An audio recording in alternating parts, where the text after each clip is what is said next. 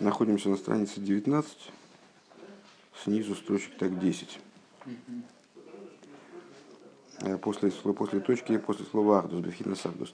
Э, общий, общий разговор шел про взаимоотношения между божественной и животной душой, для которых, для которых, для которых требуется посредничество так называемой разумной души.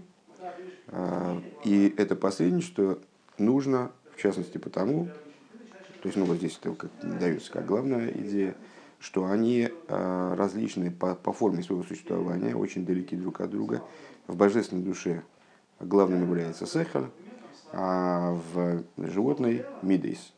Вплоть до того, что в божественной душе мидейс, они, в общем, полностью растворены в сехаре, полностью подчинены, полностью обусловлены сехарем.